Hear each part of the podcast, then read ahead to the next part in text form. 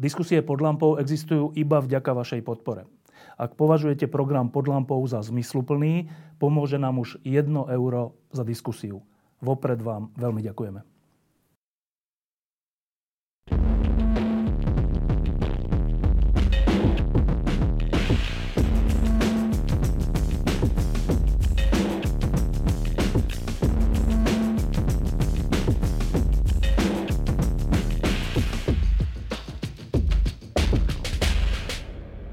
Pred takmer troma rokmi sa na Slovensku uskutočnili voľby, ktoré boli vyvrcholením veľkých protestov na námestí za slušné Slovensko a vyzeralo to tak, že prichádza vysporiadanie sa s uneseným štátom. Vláda získala ústavnú väčšinu, viac ako deväťdesiat hlasov. Lenže potom stratila ústavnú väčšinu, potom stratila dôveru verejnosti, potom stratila aj obyčajnú väčšinu. A dnes, keď tu sedíme, je na programe parlamentu odvolávanie vlády Eduarda Hegera, respektíve vyslovenie nedôvery. Z deväťdesiat hlasov k takémuto koncu za menej ako tri roky to je tiež svojím spôsobom výkon. Tak hneď sa, kým začneme hodnotiť rok dvetisícdvadsaťdva, tak s dvoma ľuďmi, ktorí sú pamätníci nielen novembra, ale aj porážky, porážky mečiarizmu a aj porážky Ficovho režimu, tak na úvod sa ich chcem spýtať, čo je to za zostup z ústavnej väčšiny k strate obyčajnej väčšiny a k odvolávaniu vlastným bývalým koaličným partnerom. Čo sa to vlastne za tie dva a tri štvrte roka stalo? Peter Zajac. Tak, ja sa nerad vracam do minulosti. Môj priateľ Milan Šimečka sa teraz dal počuť zo do okolností v súvislosti s voľbou českého prezidenta, že on nemá rád návraty do minulosti. A nemá ich rád, pretože mu zabraňujú v pohľade do budúcnosti a myslel tým české návraty do minulosti a tú českú, takú možno troška aj obsesívnu túžbu vlastne stále po nejakej očiste. Ale ja si myslím, že to je strašne dôležité, že, že, to, že nejde o návrat do minulosti, ale ide o to, ako minulosť vťahnuť do prítomnosti. Teda ako sa nejakým spôsobom tú skúsenosť, ktorá z tej minulosti vyplýva, ako ju využiť. A to hovorím najmä preto, že na Slovensku tá pamäť má trvanie povedzme dva mesiace alebo tri mesiace, už ani nie dva roky, ani päť rokov. Napríklad dneska si už nikto takmer ani nepamätá, čo tu bolo v roku dvetisícdvadsať, teda pred voľbami a po voľbách. A už si vôbec nikto nepamätá na to, čo tu bolo po roku osemdesiatdeväť a čo tu bolo po roku deväťdesiatosem a čo tu bolo po roku dvetisícšesť a po roku dvetisícdesať. Hovorím to preto, že tá strata tej veľkej väčšiny, to, to nie je prvýkrát, hej, však po novembri osemdesiatdeväť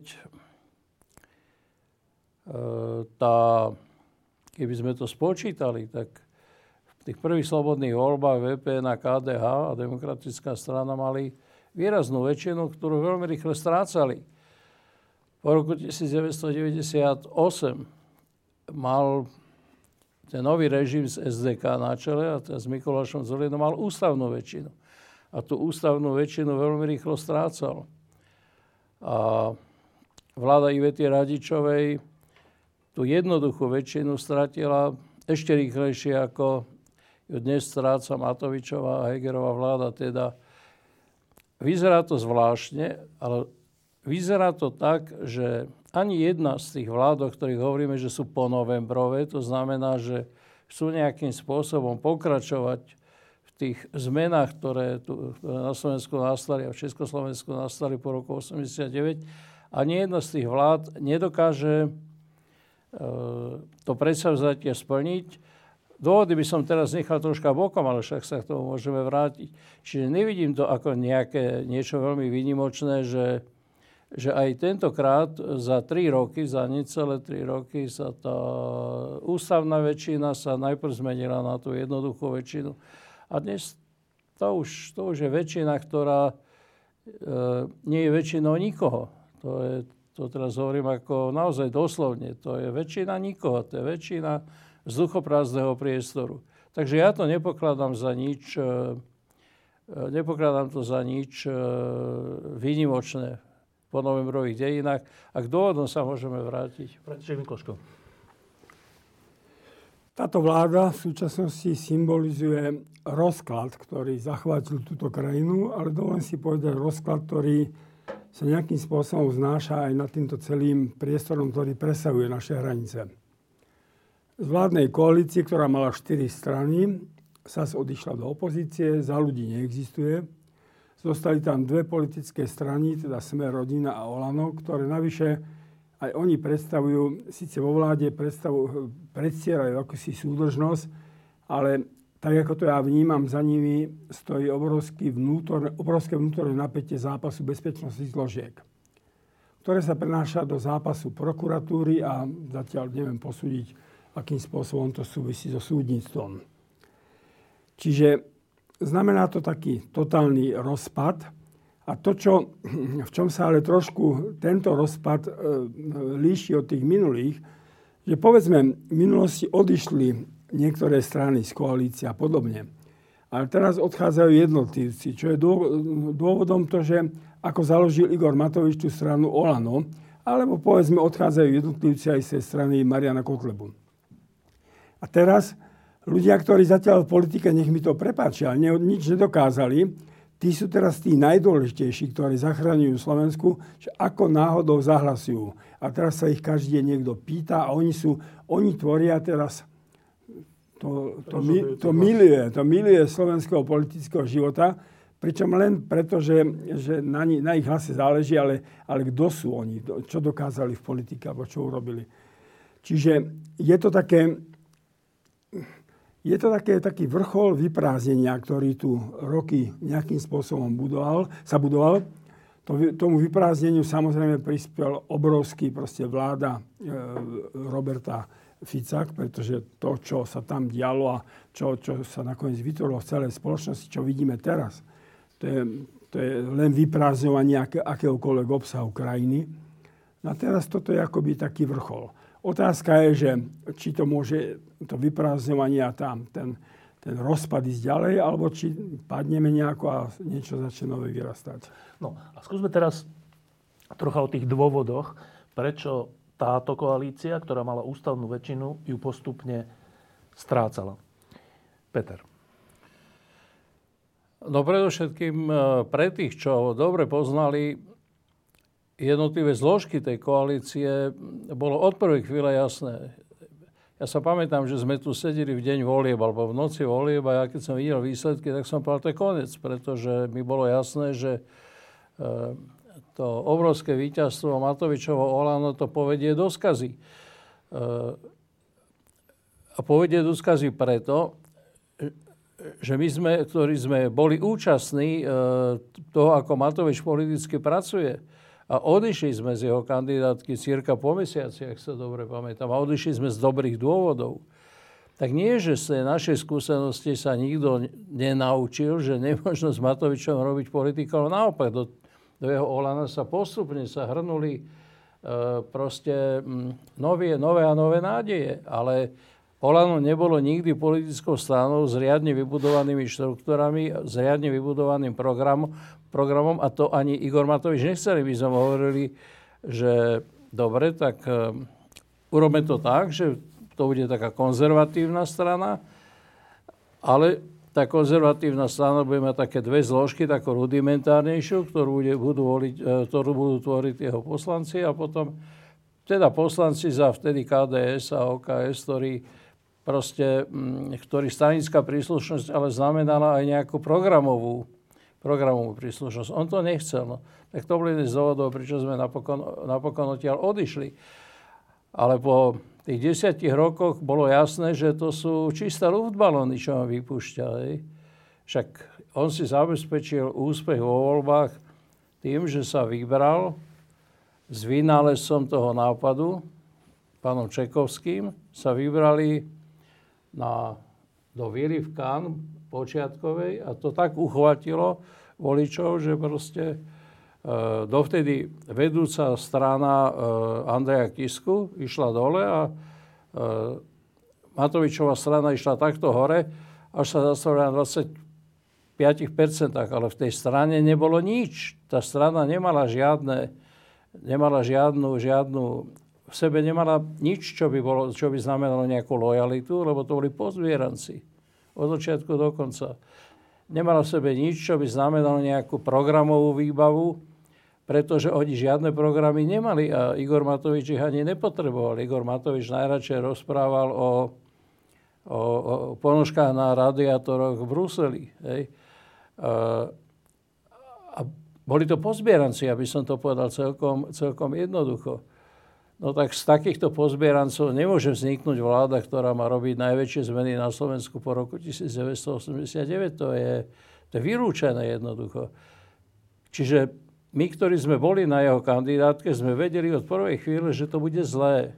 A teraz ja nechcem hovoriť len o Igorovi Matovičovi, pretože to nie je len problém Igora Matoviča, ale to je problém aj mnohých ľudí na jeho kandidátke, že jeho kandidátka je zložená z ľudí, ktorí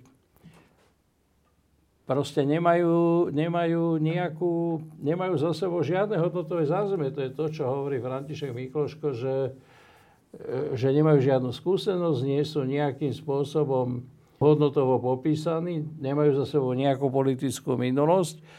No tak ja to preložím do takého ešte jednoduchšieho jazyka. Sú to ľudia, ktorí politike nerozumejú, ktorí o nej nič nevedia, ktorí buď poslúchajú Igora Matoviča, alebo proste nakoniec odídu, alebo si nejako pestujú svoju vlastnú agendu. To je Igor Matovič, ale to isté platí aj, nie len o Igorovi Matovičovi a Olano, ale to isté platí aj o tých ostatných stranách. S odchodom Andreja Kisku sa zrútila, ale úplne sa zrútila, veď to bol prvý krok strana za, za ľudí, hej. Pretože z nej neostalo nič.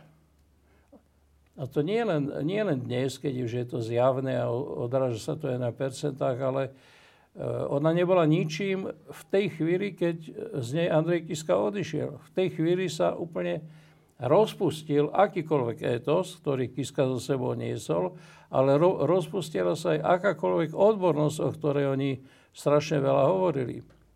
Lebo tá odbornosť tam proste reálne neexistovala. To isté platí v najväčšej miere možno vôbec o Kollárovej v strane Sme Rodina, ktorá jediná odbornosť spočíva v tom, že sú to kšeftári. Oni pochádzajú z toho prostredia kšeftárskeho. Ja som zhodou okolností nedávno videl znova film podľa Pišťankovo Rivers of Babylon. No to je úplne úžasné, ako sa vlastne opakujú tie typy. Ako sa ponáša v tej dnešnej podobe, samozrejme už také ako elegantnejšie, ako sa ponáša Boris Kollár na na Rádca, hej, ktorý bol kšeftár, násilnický, s brutálnymi proste spôsobmi. Dnes Kollára, jeho straníci sú len takí istí. Znamená, že sa opísal nejaký oblúk od roku osemdesiatdeväť podnes v tom, v tom, ako sa tí ľudia správajú. Čiže táto, táto politická scéna nemala nejaké kompetencie, nulové kompetencie od prvej chvíle. A s tými nulovými kompetenciami a s neschopnosťou aspoň si uvedomiť to, že ak nemajú tie kompetencie, a ja hovorím v zátvorke, že ak si hovorí es a es, že sú stranou odborníkov, tak sa ukázalo, že ani tí ich činitelia, ktorí boli tými odborníkmi, neboli až takými odborníkmi, za akých ich prezentovalo proste strana es a es. Menovi, menov, menovite hovorím o, o, o reforme vzdelávania. No proste minister Gröling je očkovaný proti akékoľvek reforme vzdelávania. A nie na to hovorím, ale hovorím to aj o reforme spravodlivosti, lebo si myslím, že Mária Kolíková je odborníčka a začala celkom dobre, hej, ale nemá absolútne nejaký politický cít. Nemá cít preto, čo by jej povedal každý, kto sa v politike pohyboval troška dlhšie, že existuje niečo ako politický čas. Že sú veci, ktoré keď sa neurobia hneď po voľbách, už sa neurobia nikdy v tom volebnom období. Že proste musí byť istý, istá nejaká následnosť tých krokov, ktorú tá vláda má vykonávať. No tu žiadna následnosť nejakých krokov v tejto vláde neexistuje. Že musia byť nejaké priority v tej vláde. Že teda tá vláda nemôže iba rozprestriť vé er sto nejakých bodov, ktoré potom tak zmetkovito proste chce realizovať, ale že musí mať nejaký jasne stanovený e, stanovenú e,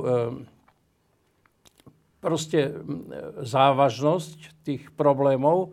A to znamená, že musí vedieť, ktorý, ktorý problém bude riešiť ako prvý, ktorý ako druhý, akým spôsobom, čo bude kedy riešiť a čo nemôže vyriešiť za štyri roky a musí odložiť. Tak táto vláda nič takého vládnom vyhlásení nepriniesla. To je iba taký súčet všelijakých problémov, tak ako to jednotlivé strany, strany priniesli.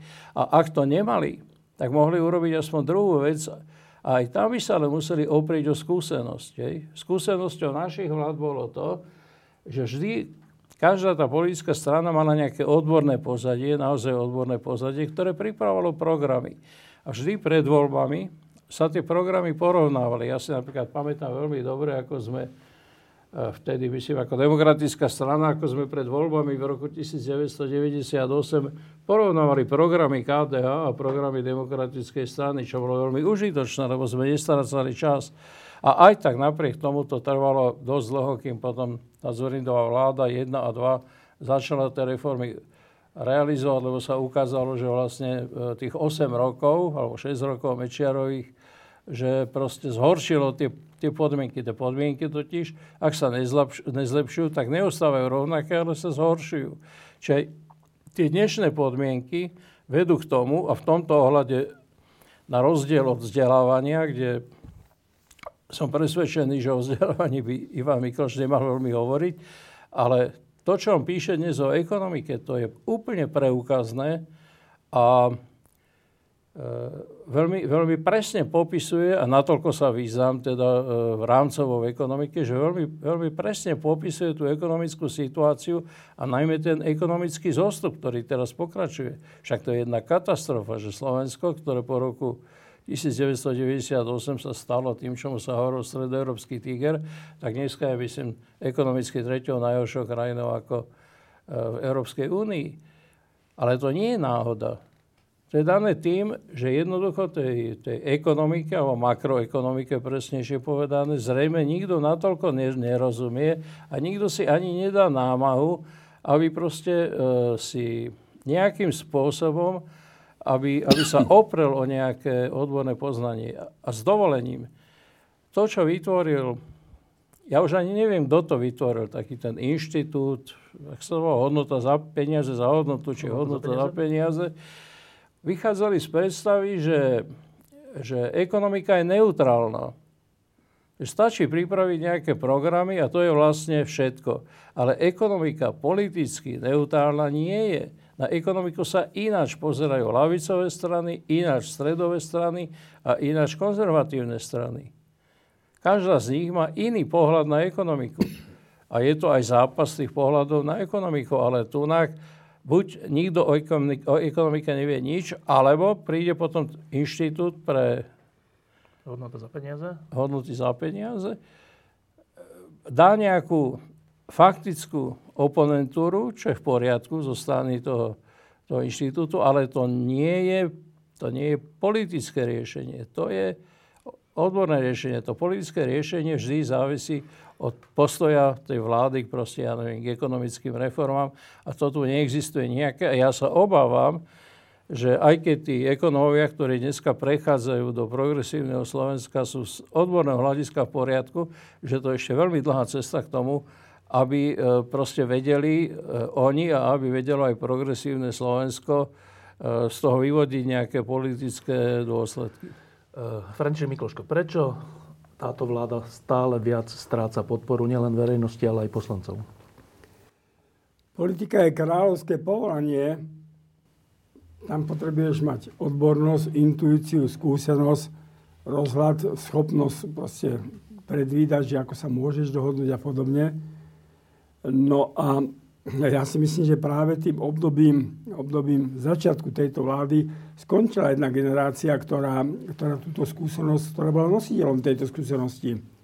Nejak obrazne túto generáciu reprezentoval, povedzme, Alojz Hlina, ktorý v ká dé há zaviedol, že trikrát a dosť. No dobre, tak trikrát a dosť a teraz prídu noví ľudia, ale to nie je len tak, že teraz všetkých, ktorí tam boli, vyhodím, že už nemôžu ísť. Čiže potom tam prídu ľudia, ktorí nemajú žiadnu skúsenosť. A toto je ešte typickejší príklad je Olano, kde, kde vlastne zobral, zobral ľudí zovšadiaľ nejako. Ja neviem ani, ako tú kandidátku robil.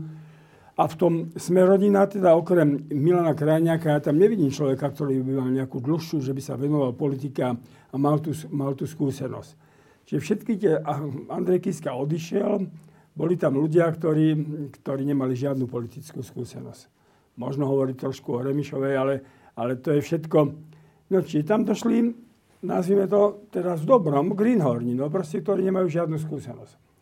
Teraz, čo sa udialo v tých voľbách, že Igor Matovič išiel s tým ďalším do toho Monte Carlo, či to, kde to išiel a, a natočil tam to video a tomu urobilo z niekoľko šesť percent dvadsaťpäť percent. Tak to hovorí o tom, že poprvé, že tá doba Roberta Fica bola už naozaj zhnilá. Lebo ak sa toto môže podariť, to znamená, že ľudia už mali dosť aj celej tej éry Ficovej. A to, to, to by som povedal, že odoberá právo Robertovi Ficovi akýmkoľvek spôsobom dneska kritizovať, pretože on dovedol túto krajinu do stavu, kedy môže z večera na ráno, proste už len nech sa tu robí poriadok, tak dvadsaťpäť percent. No a potom, potom tak celá tá, tá, by som povedal, ten rozklad aj politického vedomia na Slovensku, tak tam získa dvadsaťpäť percent ústavná väčšina a dneska za dva roky je také zhnusenie politikov, že polovica obyvateľov Slovenska chce, aby tu bol autoritatívny spôsob vládnutia, aby nejaký parlament ne, jednoducho ne, ne, ne, ne, nezavadzal. Ne, nezavadzal pri vládnutí. Tak čo to je za citovú rozkolísanosť? Ale to tu má pravdu Peter Zajac, že tu bolo vždy. No. Jan Lupták povedal v parlamente jeden prejav a z neznámeho človeka sa stal predseda, myslím, štrnásť percent tej strany a vládnej koalícii. Čiže tá rozkolísanosť slovenského vedomia je tu obrovská a to je samozrejme problém jednak tej slobody, ktorou my nemáme v dejinách skúsenosti, ktorá je tu tridsať rokov. Je to ale záležitosť aj škôl a celého toho stredného stavu, ktoré dneska není vôbec filtrom medzi tou televíziou, kedy tam hovoria tí politici a trošku verejnou mienkou, ktorou by mal nejaký stredný stav filtrovať. Čiže ak teda hovoríme o tom, že čo vlastne táto vláda znamená, ona len otvorila ten problém takého rozkladu. Rozkladu, ktorý v slovenskej spoločnosti je. Veď ty si to raz povedal, že po tridsiatich rokoch teda e, slobody prvý raz vidíme, že aký sme. No, nie je to nejaký extra optimistický pohľad.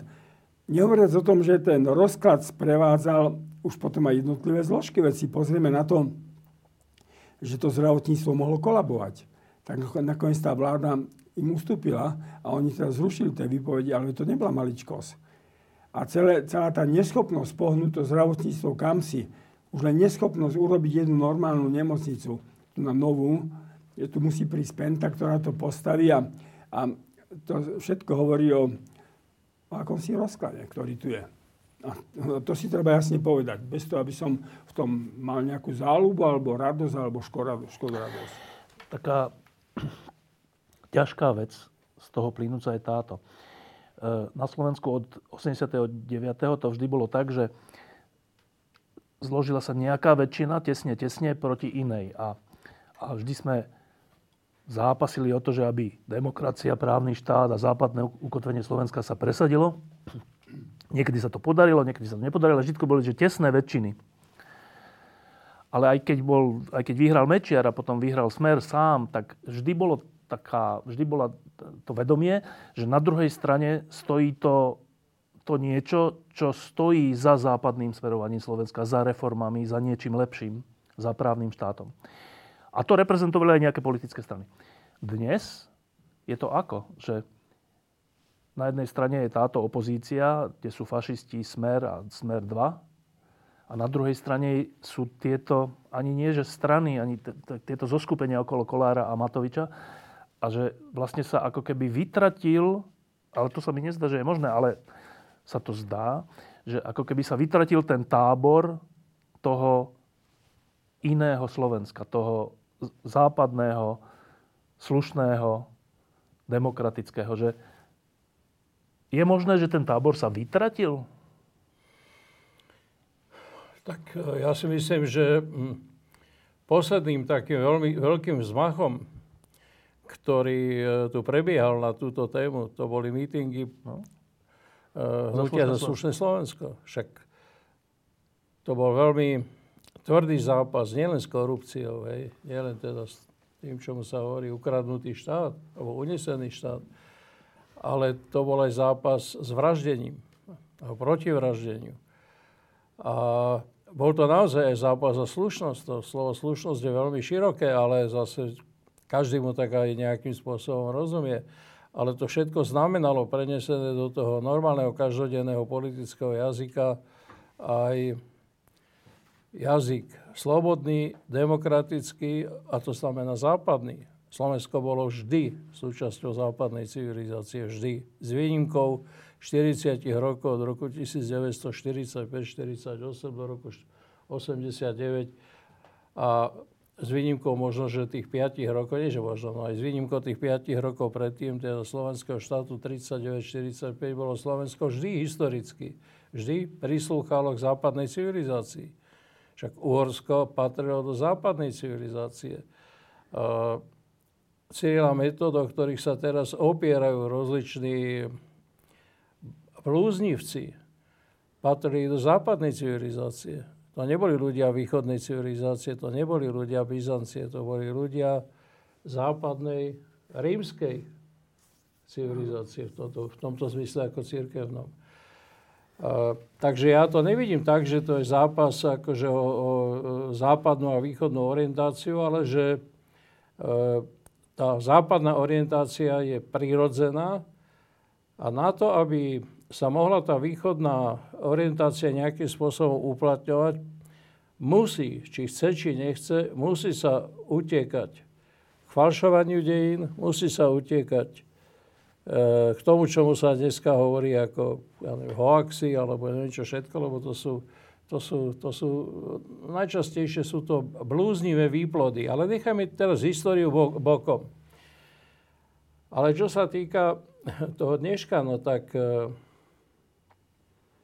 či sa vytratila?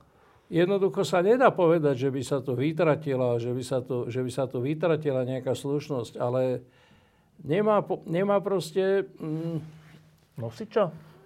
Áno, nemá, nemá politick, politické zázemie. No Juraj Šeliga, ktorý ju reprezentuje, tak na to poprvé jeden človek sám nestačí. Po druhé, už vôbec nie jeden človek v takej strane, ktorá vlastne ešte než vznikla poriadne, tak už, je, už sa rozpadá. Uh, takže dnes to vyzerá tak, ako keby tu vlastne tá západná orientácia nebola. Je zaujímavé, že tie voľby, ktoré teraz prebiehali, tie regionálne miestne voľby, to nepotvrdili tú domináciu proste nejakých protizápadných síl, keď to mám povedať. A ja som najmä presvedčený o tom, že na to, aby sa tu mohla tá politika, hej, teda politika, ja by som aj nepovedal, že západná, ale politika slobodného štátu, ústavného poriadku, aby sa tu mohla uplatniť a uplatniť tak, aby, aby to ústavične sa nemenilo, lebo však najhoršie je na tom práve to stále oscilovanie medzi, medzi, medzi vládami v podstate protinovembrovými, lebo stále to ešte sú vlády protinovembrové a, a vlá, vládami po, alebo pronovembrovými a ponovembrovými.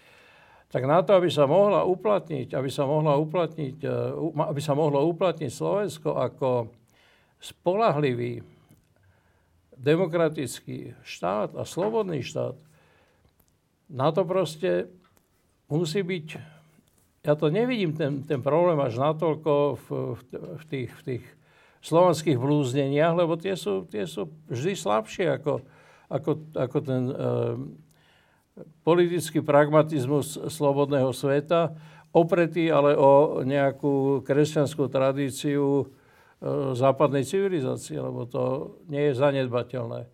Ale v každom prípade, na to, aby sa to mohlo tu uplatniť a trvalejšie, tak na to musí byť silnejšia, na to, na to nemôže byť slabšia, alebo nemôže byť slabšia tá časť tej, tej spoločnosti, ktorá inklinuje k nejakým, nejakým antidemokratickým silám, ale musí byť silnejšia. A silnejšia to znamená, musí byť vyváženejšia, musí byť schopnejšia nejakej skutočnej práce a nie pustiť do gatí po, po, po prvom roku vládnutia, lebo tak to vyzerá doteraz. Vždy ešte za to vládnutia sa rozdelili tie tie, tie e, pronovembrové vlády. Čiže pokiaľ sa tu nevytvorí, e, pokiaľ sa tu nevytvorí taká politická situácia, že budú m, tie strany, ktoré budú pokračovať v tých zmenách, ku ktorým došlo, došlo v novembri a po novembri, tak pokiaľ nezosilnejú, pokiaľ nebudú pevnejšie, pokiaľ nebudú stabilnejšie, od čoho sme strašne ďaleko, lebo toto už vlastne ani nie sú politické strany, čo tu funguje dneska práve v tejto časti spektra. No tak dovtedy to žiadna pevnosť a žiadna demokratická stabilita nebude. Čiže ja si myslím, že o mnoho väčšiu zodpovednosť za ten zlý stav Slovenska, ako tie protinovembrové síly, alebo tie síly, ktoré z nich vzišli, majú tie strany e, ako demokratické svojou nezodpovednosťou, svojim, ja neviem ani čím, ľachtikárstvom, takou neschopnosťou sústavnej práce, e, neschopnosťou vytvárať také programy, ktoré sú skutočne pre krajinu kľúčové, ale, ale také strany, ktoré aj vedia, ako takéto programy treba realizovať. Lebo to nikto nevie tu. Však to sa najviac ukázalo potom v roku dvetisícdvadsať, že nikto vlastne nevedel, ako tie, ktoré sú to vlastne tie najdôležitejšie programy, okrem, okrem boja proti korupcii, a k tomu sa ešte dostanem určite, uh, ale nikto nevedel ani, no nikto nevedel ani, ktoré sú tie prioritné programy, no tak potom tak sa nedá nejaká žiadna pevnejšia vláda ako vytvoriť. Fero. No ja by som... Stra, ja by som... Sa, prepáč, stratila sa ten sen o... Tedy sa to nazvalo slušnom Slovensku, ale o normálnom Slovensku, normálne fungujúcom Slovensku, je dnes stratený? Dve veci. Prvá vec, my tu hovoríme veľmi kriticky o tejto vláde. Ale ja som povedal, a právom, ale ja som povedal, že ona len vyvrcholí nejakého procesu. Už len ten vznik obrovského Olanu bol vyvrcholením tej politiky Ficovho, Ficovej éry. Ale nie len to. Veď tu zanikli všetky štandardné strany. No. ká dé há sa rozsypalo, lebo tiež tam už chceli vyštvať tých starých a, a čo z toho vzniklo? Nič. E, es dé ká ú, Mikuláš Dzurinda chcel urobiť veľkú stranu, proste zanikla. zanikla. es en es zanikla. Most hit, most je, hit preč. Bola, je preč. A je definitívne preč. A to bola konštruktívna strana, to nebola hociaká strana. Čiže my hovoríme, že, že toto, ja teda tvrdím, že toto je ten vrchol toho celého procesu, na ktorom sa podieľajú všetky politické strany. A teraz, keď chceme hľadať nejaké riešenie, tak musíme s rovnakou kritičkosťou hovoriť aj o tých, ktorí idú vznikať alebo majú ašpiráciu sa dostať. Proste ja podporujem ká dé há, chcem, aby tam bolo a budem ho proste voliť. Ale pokiaľ sa nezmenia, pokiaľ budú takíto totálne nemastní, neslaní, že nevedia sa k ničomu vyjadriť, nemajú nikoho kompetentného, no tak, tak čo to bude? Potom tu vzniká už ohlásená strana, ktorú pani jedna europoslankyňa oznamuje, no ale už tá už predtým začala tým, že tu na polievací pondelok proste bijú muži ženy, aby boli krajšie a že to za tým je katolická cirkev, alebo čo to tam bolo všetko. No na čom vzniká táto nová strana, ktorá má nádej? Na, na úplnej hlúposti. No čiže ja by som povedal, že takisto veľmi pravdivá a jasná treba byť diskusia smerom k tomu, kto tu chce mať ašpiráciu nejak do, do budúcich voľb vstúpiť. Treba hovoriť s nimi otvorene, lebo celé toto zahmlievanie pravdu vedie do, do, úplne do záhuby. A pokiaľ ide, že tu nie je nádej, ja tu stále tú nádej vidím. Ja chodil som teraz v novembri hodne po Slovensku. Um, To sú zaujímavé, v Júri som bol. Tam je spoločenstvo ľudí, ktorí sa schádzajú. Veľmi zaujímavých ľudí, demokratov. A to sú jedni sú katolíci, jedni evanjelici, jedni sú sekulárni úplne. My dvaja pôjdeme do Výštuku, kde je také spoločenstvo. To, takéto spoločenstva vznikajú po celom Slovensku. Ja chodím po školách z príležitosti novembra. tie decká chcú počúvať. Oni túžia počuť po nejakom príbehu. To sú není úplne len mobilové decká, internetové decká. Keď človek hovorí nejaký príbeh, tak, tak počúvajú. Film o slobodných, teda o Vladovi Juklovi Slobovi, keďže mal najväčšiu návštevnosť na Slovensku. Prezidentka, keď dostala cenu, prezidentka Čaputová dostala cenu slobody vo Frankfurte, hovorila aj, ako ju tento film sa jej dotkol, že čo to znamená byť. Čiže tu je stále nejaký potenciál. Len ja, jedna cesta je, že ten potenciál sa bude rozširovať a keď nadobudne istú kritickú hodnotu, masu, tak vyplaví osobnosti, ktoré budú treba. A, alebo druhá vec je, že, že sa to nebude rozširovať a potom bude tu stále kríza elity. Ale ešte dodám, Slovensko má svoje zákonitosti, ro, rokové. Osmičky nebudem už spomínať, lebo osmičky už sú samozrejmosťou. To bereme ako dar z hora. Ale každých tridsať rokov tu vyrastla veľmi zaujímavá generácia. Kultúrna a spoločenská. V tridsiatich rokoch výnimočná, v šesťdesiatich rokoch výnimočná, v deväťdesiatich rokoch takisto. A ja už vidím, že tu začína vyrastať zaujímavá generácia mladých filmárov, mladých režisérov.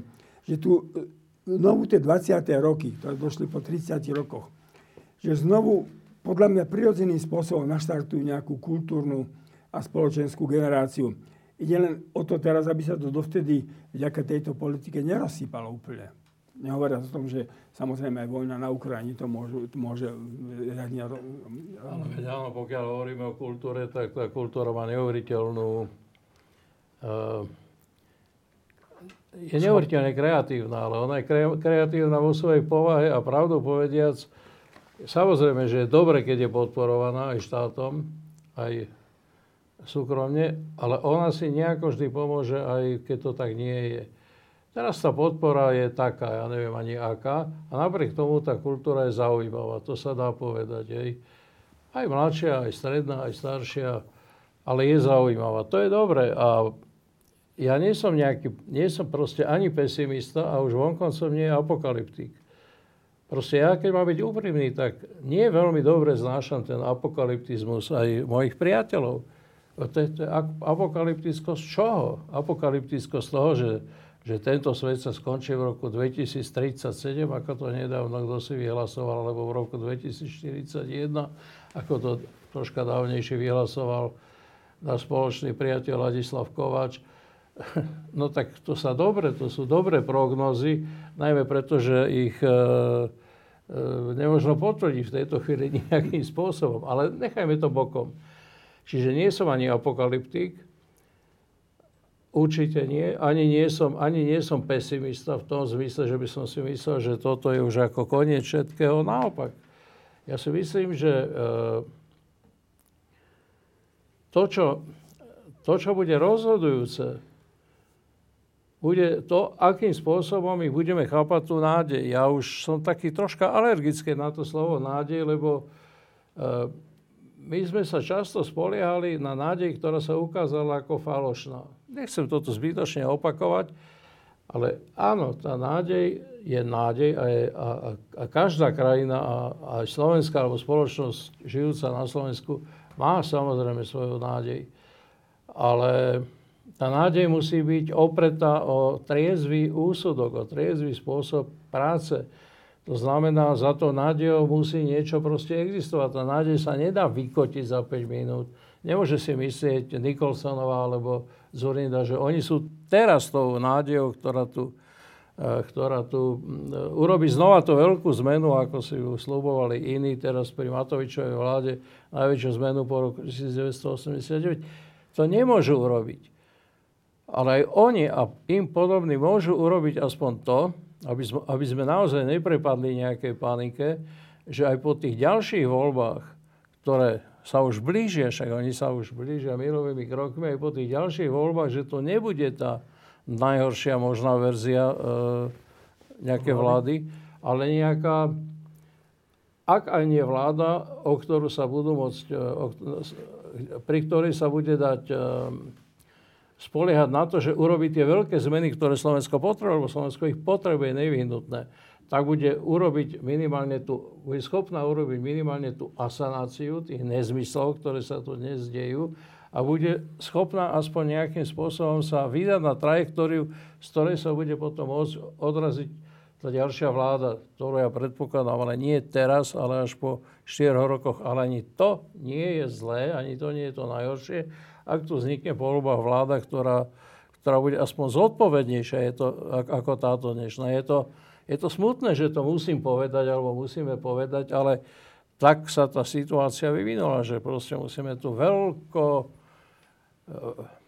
veľkopánsku predstavu o tom, aké to bolo obrovské zmeny, musíme nahradiť niečím troška, troška ako realistickejším. realistickejším hej. A keby som mal povedať, čo to pre mňa znamená, tak znamená to pre mňa to, vtedy budem ja osobne chápať, že tá nádej je realistická. Keď to bude garnitúra politikov, ktorá poprvé nebude predajná. Lebo tie garnitúry, ktoré tu doteraz vládli, sú garnitúry predajné.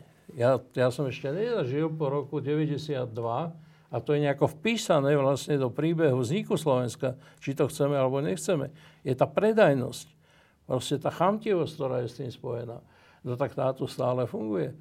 Však teraz sa bavíme o roku dvetisícdvadsaťdva, hej, a v roku dvetisícdvadsaťdva len, len postúpil ten proces, proces proste toho, toho, tej hrabivosti. Tá hrabivosť je neskutočná. A tá neschopnosť sa správať normálne aj v tých finančných zdrojoch, ktoré nám vlastne padajú ako manna nebeská zhora, no to je katastrofa, hej. Tak poprvé si myslím, že môže proste fungovať nejaká zmysluplná vláda, alebo môže vzniknúť nejaká zmysluplná vláda vtedy, keď tí jej predstavitelia nebudú predajní alebo nebudú podkupní, nebudú teda skorumpovateľní. Po druhé, keď budú jasne orientovaní geopoliticky, o tom sme nehovorili, ale v tomto ohľade je tento rok možno najvýznamnejším rokom po roku devätnásťstoosemdesiatdeväť. Po tretie, keď to bude vláda, ktorá bude schopná spolupracovať, a bude schopná tú spolupráciu, tú spolupráciu si vytvoriť ešte pred predvolebnej situácii, aby mohla veľmi rýchle realizovať tie potrebné zmeny rovno po voľbách, lebo to je čas, to je čas zmien a nie dva roky po, po voľbách. A poposledné, keď to bude vláda, ktorá si bude vedieť vytvoriť jasné priority, teda bude vedieť, čo sú jej priority a čo sú priority Slovenska v tomto dnešnom svete, lebo tie priority sa menia dosť rýchlo.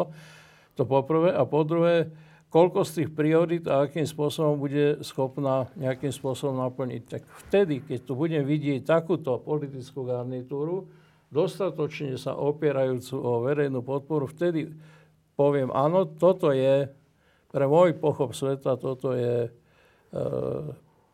tá politická garnitúra, s ktorou sa môže spojiť moja nádej. Ja už sa nenechám opinkať nejakou pseudonádejou.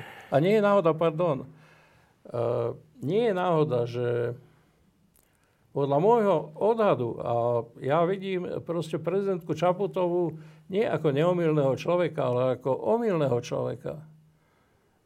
A urobila aj ona, urobila niektoré chyby, ale nebudem ich teraz zbytočne vymenovať, lebo o to nejde.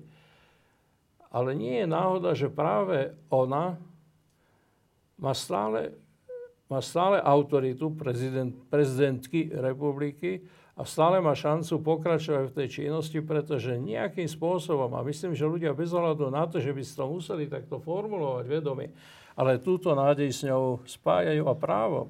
právom. Ona je prezidentka, ktorá nevieme o tom, že by sa nechala korumpovať, ktorá je schopná spolupráce, ktorá je schopná proste pracovať programovo tak, aby vedela jasne rozlíšiť proste tie problémy, ktoré sú kľúčové, od tých, ktoré nie sú kľúčové. Napokon v tom má obrovskú skúsenosť z, z činnosti, kde som ja zažil. Hej. Tak to bolo, to bolo skvelé, ako oni pracovali na, tej, na, teda na, tej divok, na tých skládkach v Pezinku. Lebo to bol, to bol jeden z kľúčových problémov a na tom zohrala veľmi dôležitú rolu. Nemá ešte takú ústavnoprávnu výbavu, podľa, podľa mňa, aby sa mohla na to sama spoliehať. Preto dosť často odkazuje na, na ústavný súd. Ale to je v poriadku. Ak sám si nie som istý, hej, no tak potom sa mám obrátiť na tú inštanciu, ktorá, ktorá, je, ktorá je preto kompetentná. Tak, ale to je, to je, to je málo. Ona bude samvoja chvôli troška po týchto voľbách. Ona už samvoja chvôli je a to je úplne že nevďačná situácia, v ktorej je dnes prezidentka, lebo to Andrej Kiska hovorieva, že on v tom spore s Ficom, to bol ťažký spor, ale mal podporu opozície v tom spore, kdežto terajšia prezidentka v spore o referenda o všeličo s Ficom nemá podporu tejto vlády, naopak. Čiže to je úplne, že, to je úplne že hrozné postavenie. Ale e, iba, ešte sa vrátim k tomu, súča- k tomu nejakej takej situácii dneska v zmysle, že jak je to tu rozložené, že, že teraz sa hlasuje o odvolaní vlády. A teraz vlastne ľudia si hovoria, že a teda to je dobré, aby bola odvolaná, alebo nie je to dobré. A, a tá, tá otázka je taká ne- nepríjemná, lebo táto vláda postavená na tom, že ten unesený štát treba vyvodiť zodpovednosť voči nemu, tak v tej veci sa všeličo urobilo, že je veľa od šéfov polície, prokurátor, všeličoho sú ľudia obviňovaní, niektorí odsúdení, všelijaké procesy bežia, čo je nevídané. Ale na druhej strane tá istá vláda tu zničila dôveru vo všetko. Že útokmi na vedcov, na samosprávy, na novinárov, na hocičo, že úplne rozdelila spoločnosť a vniesla do toho takú, že osobnú nenávisť. To je jedna strana. A druhá strana je ten unesený štáček, oni nie sú iní. Že to vlastne, neviem, že Fero, že keď sa pozera, že odvolať vládu, ale neodvolať, ty vôbec držíš niekomu palce? Um. Politik musí brať situáciu tak, ako príde. To znamená, keď odvolajú, no tak budeme pokračovať ďalej a hľadať riešenie, prípadne aj v predčasných voľbách a, a treba do toho ísť. Keď ju neodvolajú, tak, tak bude táto vláda ďalej v takýchto zmätkoch existovať a bude stále hľadať nejakú podporu pri zákonoch, otázka, či nejaké vôbec príjme a či, či ako asi bude ďalej pokračovať. Čiže v tomto smere no tak už čo príde, to príde. No tak je to úplne komické, že jeden hlas teraz má rozhodnúť, že či padne vláda, alebo nepadne vláda. Ale to je jedna vec, ale že, že to sú dve strany, iné, dve strany, tá zem si politická, dve strany toho zápasu, ale obidve sú nejakým spôsobom strašne poškodené. Že reprezentuje ťa niečo z týchto dvoch strán toho nie, zápasu? Nie, nie, nie. A to, to niekedy bolo? Nič. Ehm, to nebolo. Toto je novum tejto situácie. Len, vieš, my sme s Petrom Zajacom, teda bolo vé pé en a ká dé há, ktoré začali tu nejaký zápas o nejakú demokraciu a, a o nejakú transformáciu spoločnosti. Tam sa prvýkrát ukázalo, ako je veľmi dôležité, aby spolupracovali kresťanské síly a sekulárne síly. Totiž, ak si niekto myslí, a keď to teraz aj nevyzerá tak, že, že, že kresťanské síly majú silné zastúpenie v parlamente, no proste to kresťanstvo je tu silne zakorenené. Tie stáročia a tých stále šesťdesiatšesť percent ľudí, ktorí sa hlásia ku kresťanstvu, to sa nedá vymazať. To môže si tu mysleť niekto, že teraz získa moza a začnem to potláčať alebo začnem ich hovárať. To nejde, to nepôjde. Proste v takých chvíľach sa stáva to kresťanstvo na Slovensku neporaziteľné. No, z druhej strany, z druhej strany ja sa pozerám... Veľk... Ja som teda stále zástancom toho, aby nejakým spôsobom tomu porozumeniu tu prišlo. Ja vidím, že práve tá tragická a, a naozaj zúfalá smrť týchto dvoch chlapcov na Zámockej, tých dvoch chlapcov, ktorí boli rovnako sexuálne orientovaní, čo bolo hrozná smrť, naozaj to sa nedá porovnať s ničím, tak tá, tá teraz spustila nejakú novú vlnu a ja vidím, v slovenskej spoločnosti začína obrovským spôsobom vlastne akoby začala teraz, začína kultúrna vojna medzi týmito dvomi tábormi. A to bude zle. Ak, ak teda niektorá z tých politických strán, ktoré sa dostane do parlamentu, napríklad Progresívne Slovensko, začne tlačiť všetky tie témy, ktoré povedzme dneska na západe sú súčasťou, na západne, nazvime to západnej Európe, v Amerike už, už sa o ne zápasí. No tak to dojde zase ďalšie vojne. A my, my porazíme túto nekompetentnú vládu a tu nebude mier. Proste bude sa ďalej, bude sa ďalej tu zápasiť. A tá druhá stránka, ktorú bude predstavovať veľa strán, to nebude len... To, to, to bude veľa, veľa politických strán, ktorá bude strane na tej konzervatívnej stránke. Tam nebudú mať oni len tak ľahkú väčšinu. Tak tá, to bude zase ďalšia, ďalšia vojna. Prezidentka Čaputová sa snaží, a to je, od, jej, od nej to je až taký nadľudský výkon, do čo sa púšťa, že hľadá nejakým spôsobom, že ako, ako to nájsť tú cestu k sebe. Um, samozrejme, ak ona chce byť tou, ktorá to bude vyvažovať, aj ona si musí uvedomiť svoje postoje, či, či sa niekedy pridá viac na tú stranu alebo na tú, alebo že či bude zastávať sa obidvoch strán. To bude vec jej múdrosti, nakoľko sa chopí tej situácie, ale Ale keď to zoberieme, zatiaľ je jediná, ktorá sa o to snaží. Jediná, ktorá sa o to snaží. A čo môže dávať ďalšiu nádej, lebo opakujem, padne táto vláda, to je isté, že raz padne, keď nie tak v budúcich voľbách. Ale ak, ak už teraz neuvedomíme to nebezpečenstvo tej kultúrnej vojny na Slovensku, tak behneme z blata do kaluže. Iba k tomu jedna kratučka poznámočka, lebo v roku dvetisícdvadsaťdva sa po tej vražde stala dôležitá vec. Jednak bola veľká demonštrácia, ktorá bola veľmi pokojná a civilizovaná a krásna na podporu.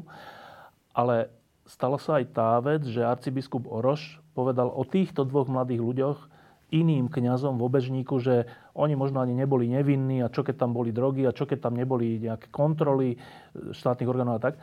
A to je tá kultúrna vojna. Áno. To je tá druhá stránka tej kultúrnej vojny, ale našťastie aj v samotnej cirkvi vyrástlo toľko hlasov, že arcibiskup Oroš sa musel ospravedlniť. To je niečo, čo je veľké novum. Ešte k tejto vražde. Tá vražda, to bola jedna z dôležitých udalostí roka dvetisícdvadsaťdva a niečo o nás povedala. Aj tá reakcia na to. Čo to o nás povedalo? Povedalo to niekoľko vecí. Povedalo to poprvé, že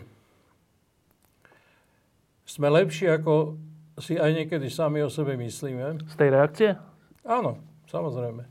Lebo tá reakcia bola naozaj to... Spontánna. Prosím? Spontánna. Tá spontánna, a teda to zase pochopil naozaj každý, bez ohľadu na to, aký má vzťah k tomu samotnému problému. Každý pochopil, že to je hrozné, že ten skutok samotný je hrozný.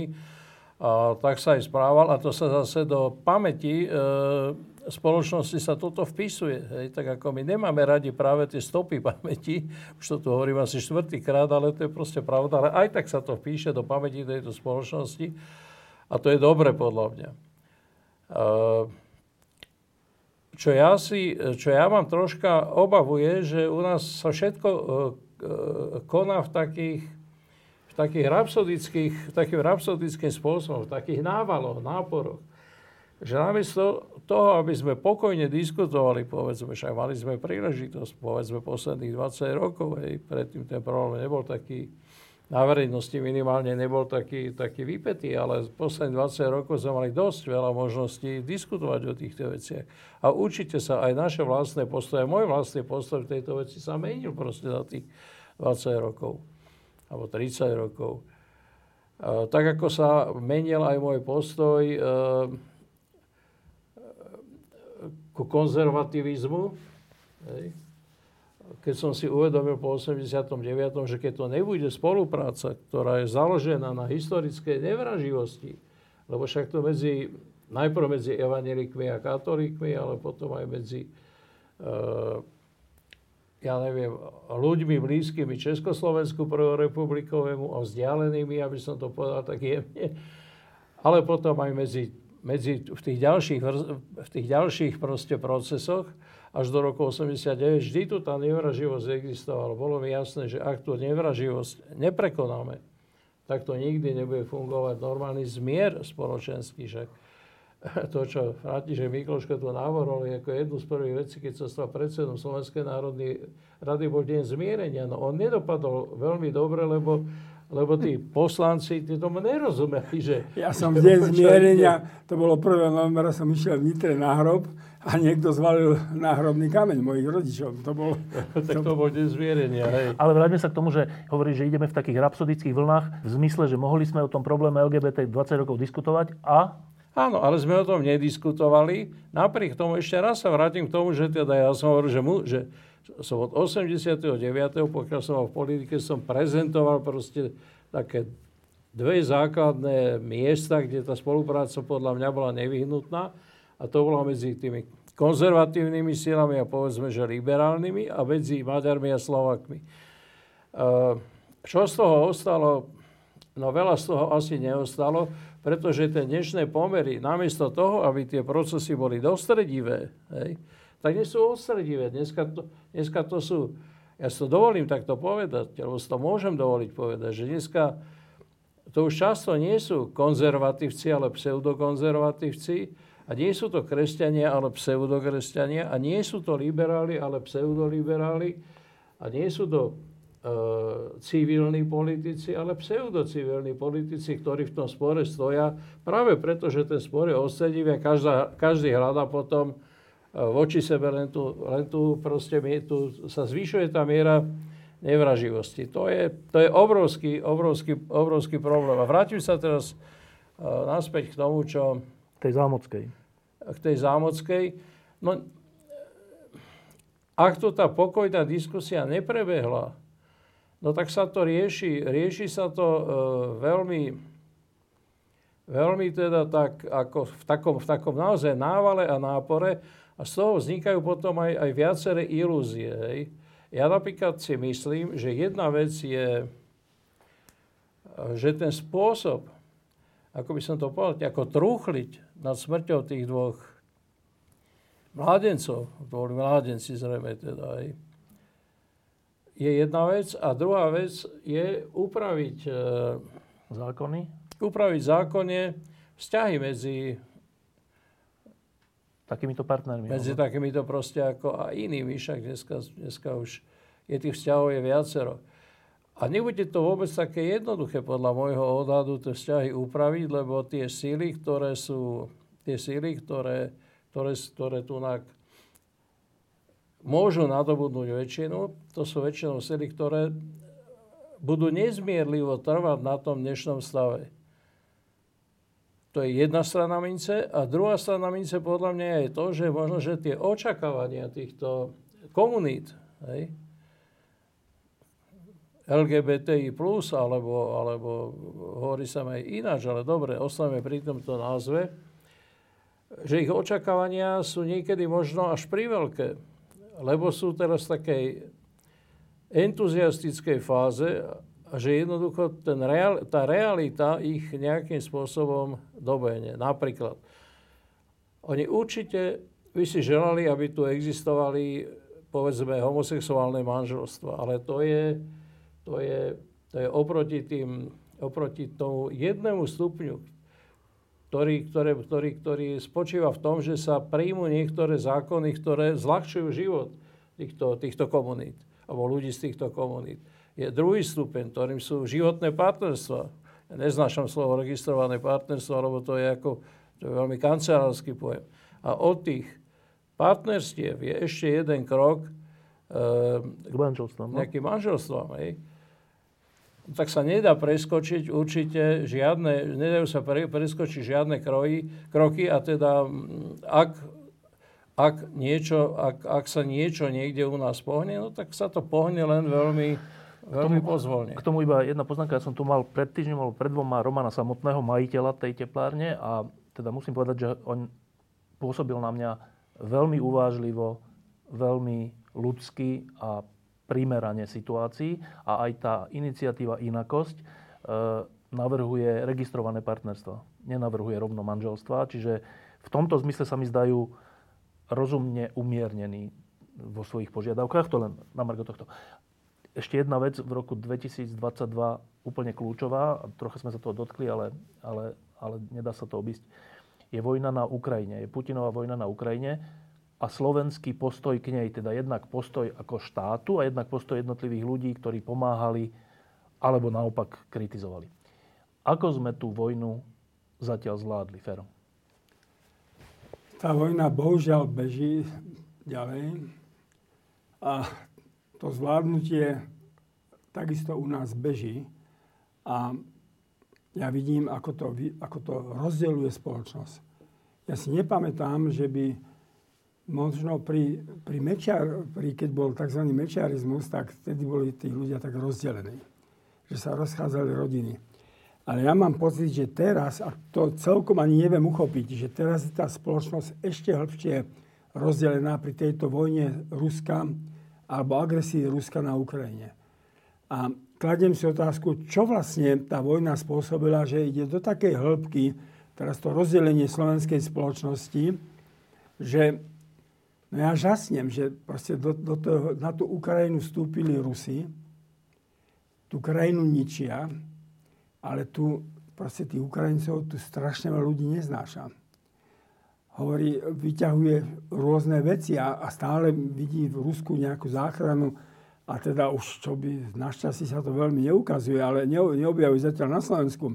Ale ak by niekto chcel hovoriť, že Rusi na Ukrajine bojujú, lebo zachraňujú nejakú kresťanstvo, tak to by som sa potreboval, cítil potrebu verejne ohradiť, že s takýmto kresťanstvom ja nechcem mať nič spoločné. No to je proste, to sú aziatské hordy, ktoré tam všetko ničia. A teraz to, to, to, to, to, to premieňanie tej zodpovednosti, že teda stále je tu Západ, jeho kroky.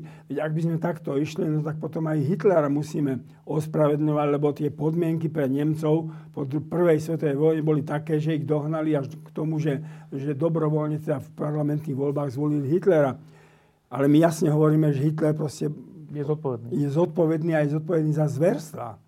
A to isté v tejto chvíli je úplne jasné, čo tu, aké, aké, aké, aké rozprávanie o, o, o nejakom politike Západu ospravedlňuje tie zverstva, ktoré tam Putin teraz pácha. To je voľačo absurdné. A teraz povedzme, ja to vidím aj na tom pápežovi. Tu sa už aj ľudia smejú, že on včera sa rozplakal pri tom stĺpe nepoškodeného počatia tej Matky Božej. Ehm, to je absurdné. To je absurdné, veď on, on povedal raz, že tu bol, treba brať do úvahy aj to štekanie NATO u dverí Ukrajiny, ale teraz tu sú ľudia, ktorí len toto stále vyťahujú. Ale že on hovorí, že to je genocída, že, že proste, a teraz je to hladomor, ktorý, ktorý tam vzniká a ľudia sú bez elektriny a bez všetkého. A on dvakrát do týždňa hovorí menovite o Ukrajine. V nedeľu na Aniel Pána a v stredu na audiencie. Dvakrát do týždňa to spomína.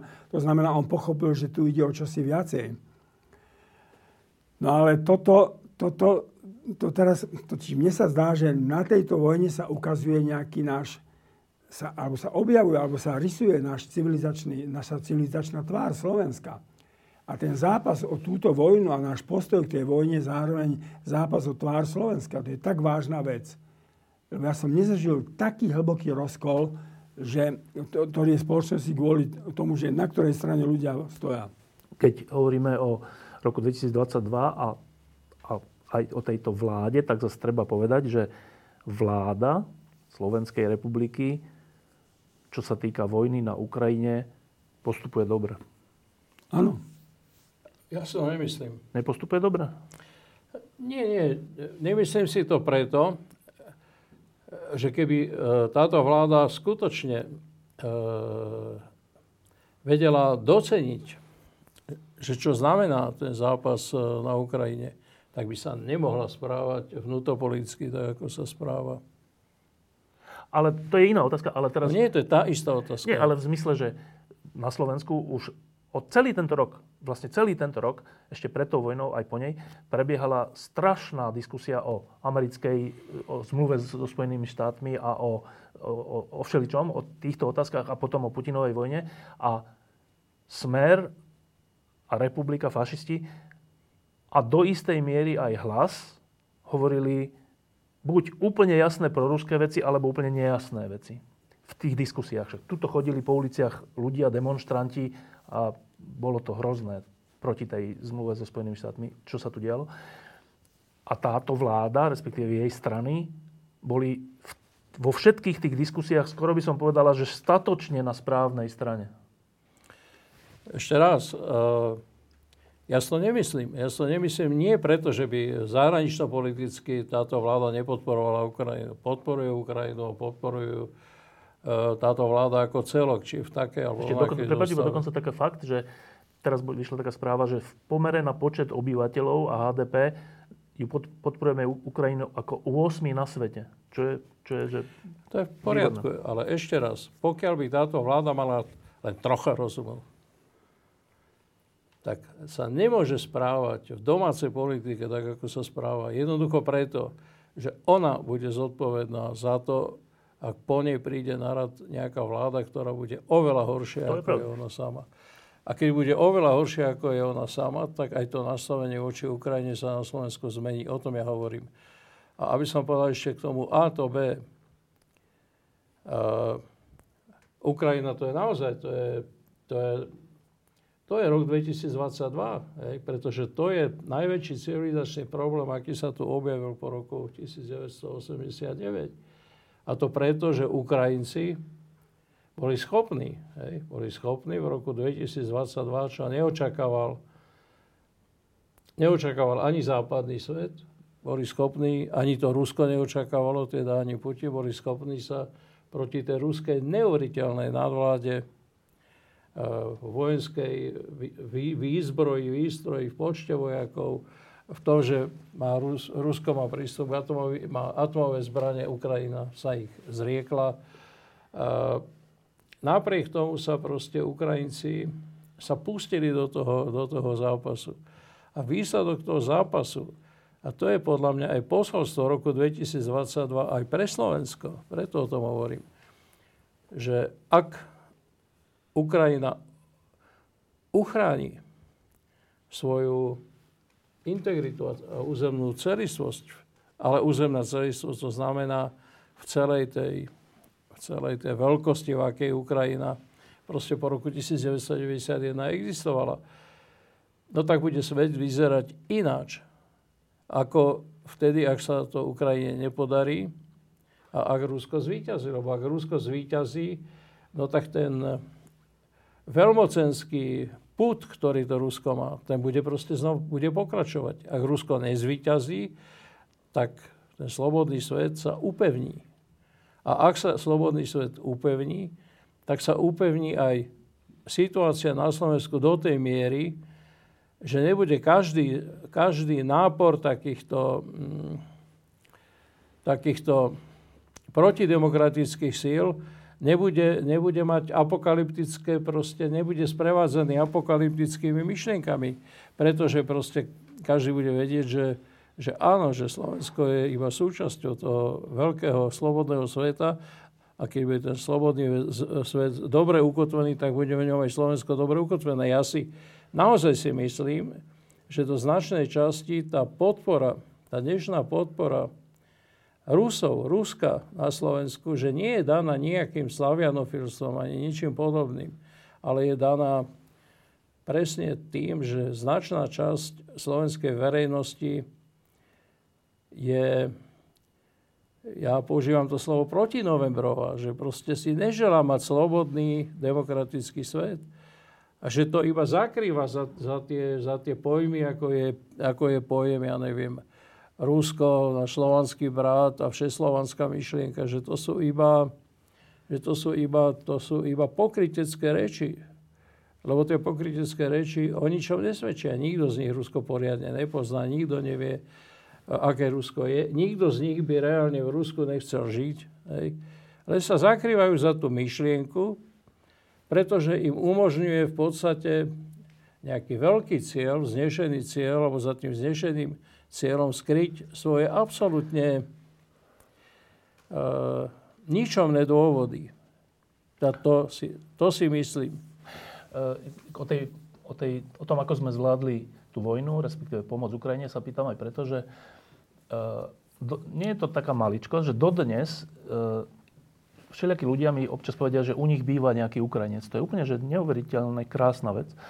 A vtedy, keď sa tá vojna začala, prišli tisíce a tisíce, milióny ľudí z Ukrajiny do okolitých štátov, tak som zaregistroval, že napríklad Slovenská katolícka charita veľmi pomohla priamo na tej hranici a aj nielen na tej hranici. Čiže... Um, Gre- Gréko-katolíci tam obrovsky pomáhali, lebo oni tam majú svoje farnosti čiže, obrovsky. Čiže niečo v tomto sa tiež o nás povedalo, nie? Samozrejme, samozrejme. Len ten problém ešte v tom, že momentálne na Slovensku prakticky není možná nejaká normálna diskusia, pretože Slovensko je absolútne zideologizované. Proste tu sú médiá, kde nemôže zaznieť iný názor, ale tvrdí sa len všetko, že, že všetko je zideologizované. Zideologizovaní sú, ideologizovaní sú kresťania, zideologizovaní sú slušní demokrati, sekulárni. Toto je, ak, to, ak sa tohto nejako nevzdáme, no tak, tak znovu sa nebudeme schopní pohnúť ďalej a to budú zase len zápasy. A teraz sa to už netýka len týchto problémov el gé bé té, ale sa to týka už problému aj Ukrajiny alebo vojnu na Ukrajine a všetkého možného. Ja neviem, ako sme sa mohli dostať do takéhoto úplne ideologizované podoby štátu. Ale sú v tom médiá, ktoré, ktoré ja čítam denne, ale všetky sú na jednej a na druhej strane proste nejakým spôsobom vidia svet len čierno-biele. No áno, lebo sú tie spory, sú, sú všetky zástupné. Hej. Raz sa volajú Židia, potom sa volajú Maďari, potom troška v zátvorke sa volajú Česi, lebo to celkom nevyšlo, lebo už Slovákov ťažko naozaj bolo nahovoriť na to, že Česi sú ich najväčší nepriatelia. No a teraz sa volajú Ukrajinci a Rusi, hej. Čiže sa menia len tie nálepky, keď to mám tak povedať, ale ten spor ostáva v podstate stále rovnaký.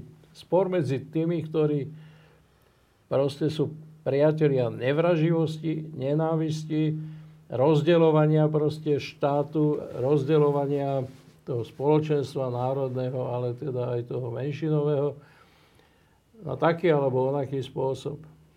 A to sa iba tak nabaluje, lebo všetky tie, všetky tie vrstvy ostávajú.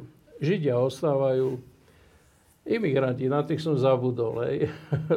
Židia ostávajú, imigranti, až na tých Ukrajincov, lebo tam hrá značnú rolu proste. Naozaj to treba zase ako akceptovať, že tam hrá veľkú rolu. Nejaká kultúrna blízkosť, no? Tá kultúrna blízkosť, tak samozrejme. To iba môj priateľ Fedor Gál si myslí, že to tak nie je, ale to je tak a to je, to je dobre, v poriadku tak. A čiže tie, tie, tie, tie jednotlivé vrstvy proste ostávajú a na tie sa nabalujú stále nové a nové. Tak ak to takto pôjde ďalej, no tak budeme mať taký, neviem, čo to bude, sendvič. Sandwich, kde budú všetci so všetkými nepriatelia. Nie bratia, ale nepriatelia. Teraz vám dám zo pár otázok takých úplne na krátku odpoveď, že čo za tým pojmom vidíte? Sú to rozhodujúce pojmy tohto roka a možno aj v budúcnosti. Tak. Eduard Heger. Eduard Heger, slušný človek, ktorý hľadá nejaké riešenie, ale nevie sa vymaniť z vplyvu Igora Matoviča a to znamená, že nemôže funkciu premiéra tej nakoniec poslednej inštancie plniť dostatočne. Peter? Eduard, Eduard Heger si svoj osud napísal sám. Vstúpil do role, ktorú nemal prijať. Igor Matovič. Človek, ktorý z každým zápasí. Nikto nikdy nevie, že kedy určite mu vystúpi. Proste človek, s ktorým sa nedá spolupracovať podľa mojej mienky. Peter? Človek, s ktorým sa nedá spolupracovať, ktorý nie je schopný spolupracovať. Rozhodnutie es a es e, hlasovať alebo vyvolať hlasovanie o nedôvere vlády. Chápem to ako jej záchranný krok vo, vo chvíli, keď začala klesať preferenciami. Ten krok odchodom z vlády, na jednej strane som ho chápal v tom spore s Igorom Matovičom, na druhej strane zdá sa, že politicky celkom nevyšiel. A to znamená, že hádže nejaké záchranné laso. Peter? Pre mňa je to nezrozumiteľný krok, jednoducho preto, že zdá sa, že Richard Sulík, že mu chýba jednoduché politické myslenie o, o tom, ako politika funguje v čase. Teda jednoducho, že on vždy o jeden krok zaostáva za, za tým, čo by mal urobiť. No vtedy, keď odchádzal Igor Matovič z funkcie predsedu vlády a to, to bolo správne. Nemal čo ostať vo vláde. A napriek tomu, ako prvé vyhrkol zo seba Richard Sulík, že to je v poriadku. Až potom sa spamätal a povedal, že v poriadku to nie je. Už potom, keď ho chcel odvolať, už to nešlo jednoducho, lebo to bolo neskoro. Hej, a to je problém celej slovenskej politiky, že, a najmä tejto vlády, že všetko prichádza o krok neskôr. No a teraz tiež to odvolávanie je o krok neskôr, lebo už teraz, či ho odvolal, alebo ne, neodvolal, je takmer, neodvolal je takmer jedno, ale už je aj ten Sulík taký zneistený, že už rozpráva veci, ktoré sú nezrozumiteľné. On dneska rozpráva naprosto nezrozumiteľné, lebo povie jedným, jednou, v jednej vete povie, že teda ho idú odvolávať, že už sa nikdy nevráti, ale zároveň v tej istej vete povie, ale vie si predstaviť rekonštrukciu vlády. Akú rekonštrukciu? Aké vlády? To, to nemá žiadnu oporu proste v realite. Alebo povie, povie inú vetu, že oni sa už nechcú nikdy vrátiť do vlády. Ale do akej vlády sa majú vrácať, keď tá vláda už končí? Už, už to je proste absolútne ako nez, nezmyselné. Tá vláda už nič nemôže urobiť. Dneska hovorí Mária Kolíková, že treba presadiť paragraf tri šesť tri, ale dneska už nikto paragraf tri šesť tri presadiť nemôže. To je vylúčené, lebo aj jedni, aj druhí, ani jedni, ani druhí, teda ani vládna koalícia ju nechce mať ten paragraf tri šesť tri, pokiaľ tam sedí Boris Kollár a opozícia takisto. A to je úplný omyl tejto vlády. Prepáč, že hovorím tak dlho na túto jednu otázku, že sa hovorí, že kto spolupracuje s fašistami. No všetci spolupracujú s fašistami, lebo agrasti spo- fašisti v parlamente existujú a neexistuje tu normálna väčšina, tak aj jedni, aj druhý, aj vláda musí proste potrebuje ich hlasy, ale aj, ale aj Sulík potrebuje ich hlasy. Tak to potom je iba smiešne, lebo to je ako keď sa hrajú naozaj chlapci na pieskovisku. Pretože aj jedni, aj druhí musia s nimi, musia s nimi spolupracovať. Hlas a budúca vláda. Hlas bude hrať takú funkciu dé ú. Proste aj v dé ú tvorili ľudia, ktorí boli u Vladimíra Mečiara, potom odišli a boli, zohrali nakoniec svoju pozitívnu rolu. Hlas sú odidenci od Fica, Ich, ich, by som povedal, spolu zodpovednosť za tie veci sa môže ešte len vyťahnuť, ale otázka, že či Robert Fico na, na hlas a hlas na Roberta Fica chcú niečo, niečo vyťahovať.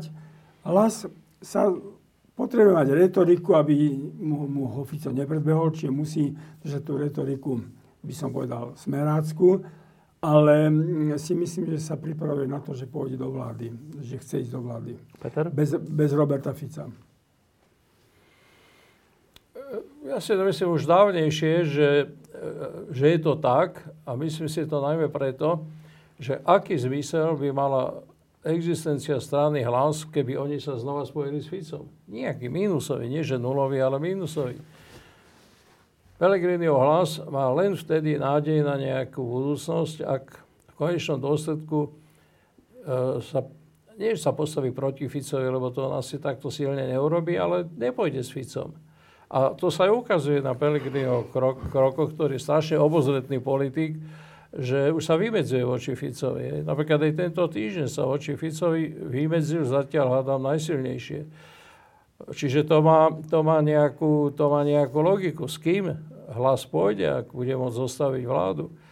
To v tejto chvíli nevieme, lebo keď iná bude situácia, ak pôjde s, s Kollárom, iná bude situácia, ak pôjde Progresívnym Slovenskom a to neviem predvídať, že ako dopadnú, ako dopadnú voľby, ale jedno sa asi, jedno sa asi predvídať dá, že po konci volie budeme stáť nad tým výsledkom tých volieb a budeme prekvapení.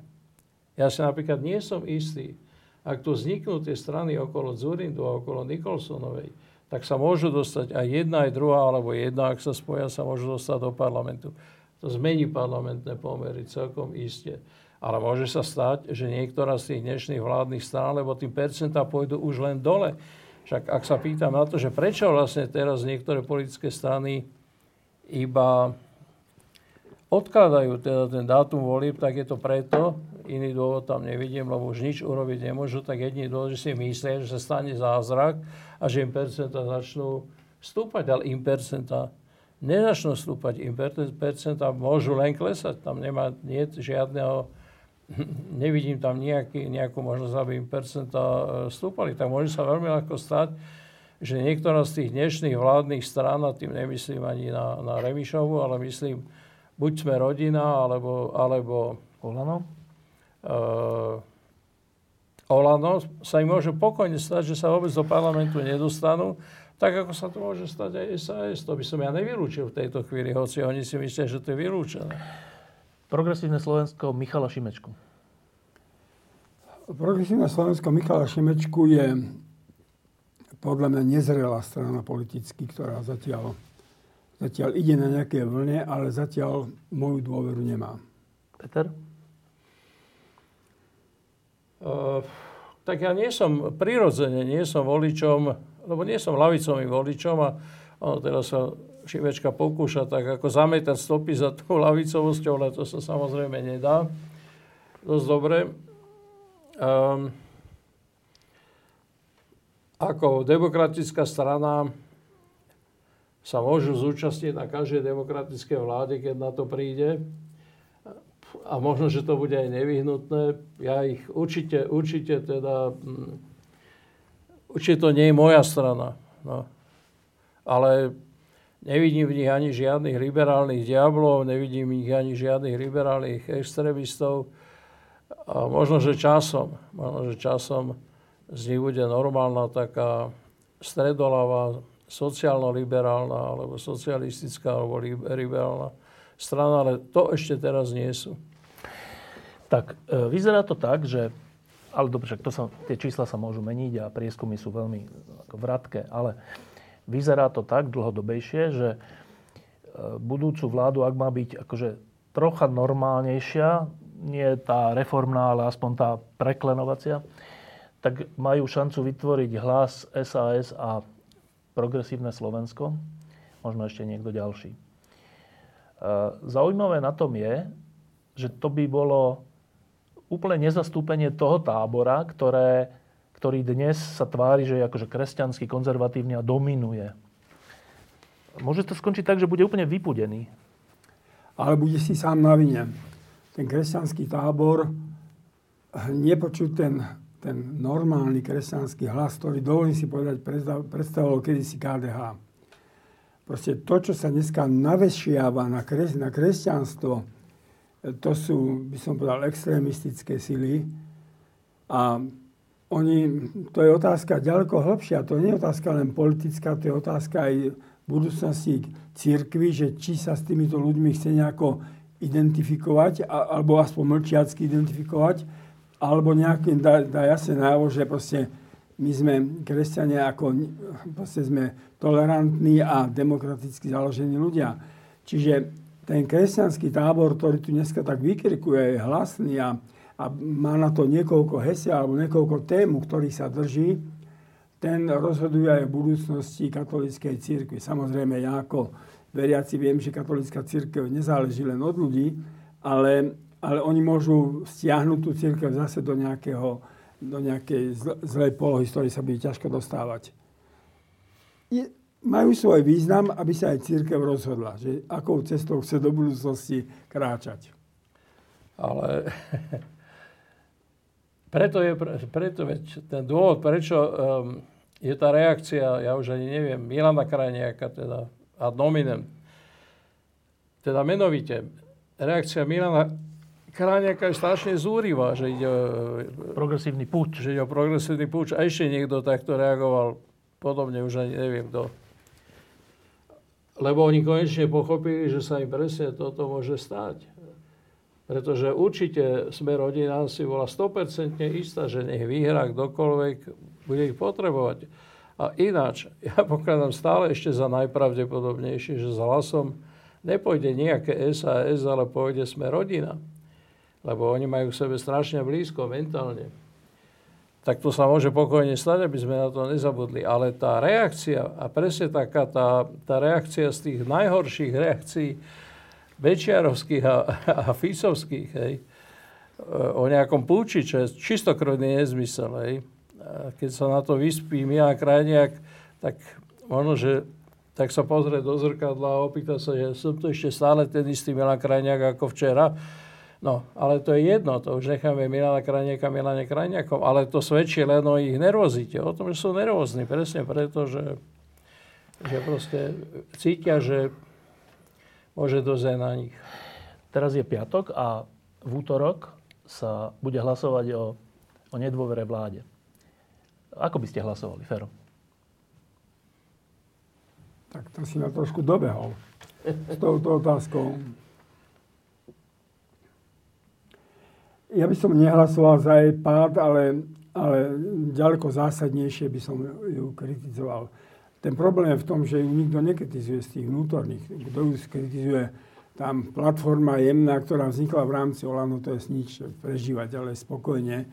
Čiže ja by som za pé á dé nehlasoval, ale, ale by som ďaleko adresnejšie pomenúval aj premiéra Hegera, aj Igora Matoviča, aj ďalších. A jednou vetou, prečo by si nehlasoval za? Um, lebo, sa mi to, lebo sa mi to zdá byť strašne narýchlo a nezapadá mi to do nejakej organičnosti. Peter? Tak mne sa zdá tri roky ako radosť, aby som to povedal tak rovno. Ja som rád, že nie som v politike, lebo jeden z dôvodov, prečo som naozaj odišiel z politiky, však som nemusel odísť, keby som nechcel odísť, ale jeden z dôvodov, prečo nie som v politike, presne tento. Nechcel by som byť vystavený ešte raz, ja som bol vystavený takýmto situáciám zopárkrát v politike a občas bolo veľmi ťažké sa rozhodnúť a občas nie som s tým rozhodnutím svojim vlastným ani tak veľmi spokojný, pravdu povediac. Nechcem sa k tomu vrácať a ani nechcem hovoriť, že som sa rozhodol zle, ale to boli, to boli niekedy ťažké rozhodnutia. A nechcel by som stať ako politik ešte raz pred takýmto rozhodnutím, lebo to rozhodnutie je podľa mňa samo o sebe nezmyselné. Nezmyselné, lebo či si táto vláda predĺží ešte existenciu o päť mesiacov, aj tak som presvedčený o tom, že už je percenta stúpať nebudú, že už nič nemôže urobiť. A aj tak som presvedčený o tom, že z opozície es a es už nič urobiť nemôže, ani neurobí, lebo nič sa nedá urobiť. Hovoriť dneska o tom, že teraz ideme presadzovať paragraf tri šesť tri, no to je naprostý nezmysel. Ani vláda, ani opozícia paragraf tri šesť tri presadiť jednoducho nemôže a nemôže nikto presadiť nič. Čiže či ja si myslím osobne, že celé to odvolávanie ako také a celá tá hra okolo toho odvolávania je už dneska je nezmyselná. Ušetrí, ak, ak to odvolávanie prejde, no tak si tá vláda de facto ušetrí päť mesiacov trápenia a utrpenia. A ak neprejde, no tak uh, bude tá vláda vládnuť ešte päť mesiacov. Ja ešte jednu, jeden doplnok, že je pre mňa naprosto záhadou, že záhadou. Proste v tejto vláde sa nikomu nedarí. Nikomu, nikto, keby som to mal povedať, nemá nejaké požehnanie. Ani jedna strana, proste nič. Jedine, komu sa darí, je, je, je teda Hlas. To je zvláštne. Hlas. A to znamená, že Hlas dneska nie je ani konfliktný, ani nič, je taký akože priemerný. A tá si odpovedá našej mentalite. Tak nejako. Taká doba, taký hlas. Taký hlas, taká doba. Je, je koniec roka dvetisícdvadsaťdva. Úplne krátko, že aký ste mali rok? Ja som osobne mal silný rok, lebo som za ten rok napísal knihu o Vladovi Juklovi. Som tomu veľmi rád, pretože to bola výnimočná osobnosť a pri ňom sa mi možno podarilo trošku popísať aj tie príbehy tajnej cirkvi, ktoré boli ojedinelé a ktoré sú zatiaľ neznáme. Potom som bol tri týždne v Kanade s manželkou a prežili sme veľmi tri krásne týždne. Zatiaľ stále sme zdraví, aj keď som v júni mal nejaký covid, ale necítim nejakú... nejakú. Čiže osobne sa nemám na čo sťažovať. Prežil som aj spoločenský, aj, aj rodine veľmi taký pokojný rok. Ale, ale dolieha na mňa tá ťarcha toho, že, že my sme tak na hranici, nechcem povedať apokalypsy, aby si ma nezaradil medzi apokalyptikou, ale tu není nič, samozrejme. Stále nad nami visí otáznik. Aj v celom medzinárodnom kontexte, aj tu na vnútorne, my proste stále začíname odnovu. Peter? Tento rok pre mňa je naozaj v znamení Ukrajiny. A strašne želám Ukrajine, aby to zvládlo, aby sa jej podarilo, aby zvíťazilo. Ja nechcem používať termín, aby Rusko nezvíťazilo. Chcem jasne povedať, aby Ukrajina zvíťazila, aby to víťazstvo znamenalo, že obnoví, obnoví proste svoju integritu územnú. A čo sa týka rodinného života, no prežili sme to. Náš akčný rádius sa zmenšil, teda, lebo, lebo našej vekovej kategórii už jednoducho chodíme oveľa menej e, medzi ľudí, ako sme chodili predtým. Ja som bol vášnivý, aj z Alto sme boli vášniví, návštevníci výstav, koncertov a všetkého možného a to v značnej miery padlo. Napísali sme s Janom Štarcerom knižku, ktorú ja mám naozaj rád, o Pavlovi Zelanovi, nemeckom e, básnikovi, teda svetovom básnikovi dvadsiateho storočia. A ak nemáte recenziu na knižku Františka Mikloška o Vladimirovi Juklovi, tak tu sa zaväzujem, že tú recenziu napíšem, ak proti tomu nebudete niečo no, mať. Opak, jasne, samozrejme. Tak. Čo som dlžný. To bol František Mikloško a Peter Zajac. Ďakujem, že ste prišli. A ešte než odídete, tak neviem, asi môžem prezradiť, že zajtra v sobotu ide prezidentka do Ríma sa stretnúť s pápežom. A keď bol pápež na Slovensku, v privítacom takom špalieri na letisku bol František Mikloško. Dobre si to pamätám? Áno. A teda prezradím, že teraz bude tiež súčasťou delegácie. Dobre si, dobre, dobre prezrádzam? Tak, prezrádzaš dobre, ale to sa nepatrí hovoriť, lebo čo keď dostanem nejakú ťažkú angínu do rána, nepôjdem. Ak pán Boh dá, budem šťastný, že môžem byť blízko svätého Otca. A t- povedz k tomu pár slov, že keď si bol... Predpokladám, že ste sa aj trocha rozprávali pri tom vystúpení z lietadla, alebo, alebo tak. A teraz budeš tam zase, že čo je to za zjav, tento František? Tak pri ňom cítiš, čo to znamená, že niekto už je integrovaná osobnosť. Že on není ani marketingový typ, není, není niečo, čo musí byť, lebo sa to patrí. On je spontánny, on není diplomat vatikánsky, pri ktorom nevieš, čo si myslí. On keď treba sa zasmeje, keď treba povie aj na mieste vtip, keď treba je veľmi citový. Včera pri tom stĺpe, keď sa on rozplakal, ale to, to, to by si iný pápež možno nedovolil. No proste je to integrálna osobnosť, je to pre mňa svätý človek. Šťastnú cestu do Vatikánu. Tak...